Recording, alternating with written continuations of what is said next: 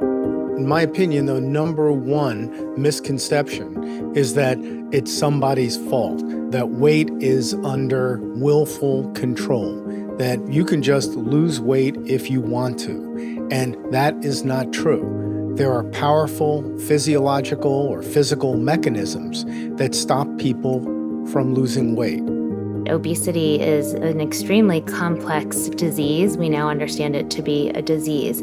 And what's become very, very clear is that, you know, it's so much more than just diet and exercise, just eating less and exercising more. For the vast majority of people who are struggling with overweight or obesity, that's really just not going to cut it. Roughly 74% of the US population is overweight or has obesity.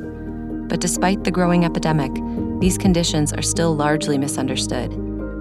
Dr. Louis Aronne and Dr. Katherine Saunders, whose voices you just heard, are working to address the many misconceptions associated with obesity. To that end, they created Weight Matters, a new podcast with a mission to unpack the science behind weight and the myriad effects it has on our health, psychology, and society. As leading experts in the field of obesity medicine and co founders of IntelliHealth, a company dedicated to advancing the treatment of metabolic health, Drs. Aronne and Saunders will tackle the many ways weight impacts our broader health and explore innovative strategies for preventing and treating obesity.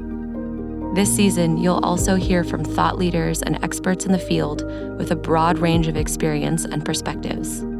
In order to prevent obesity, you really have to do something about the environment, which you know many people are trying to do, but it's going to take quite a while because we have figured out how to feed the billions of people on this planet in a cheap, calorically dense way. And going back is going to be really, really tough. Weight is so much more than just a number. In fact, Obesity is one of the leading drivers of healthcare costs because it connects to or directly causes so many other health conditions.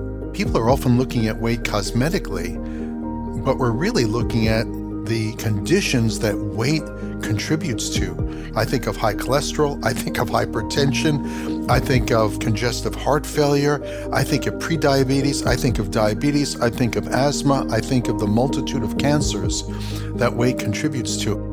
And in order to treat weight issues effectively, it's imperative to take a broader perspective that looks at an individual's history, lifestyle, relationship with food, and more. Sometimes it doesn't start with food. For some people, it's just an environment of clutter.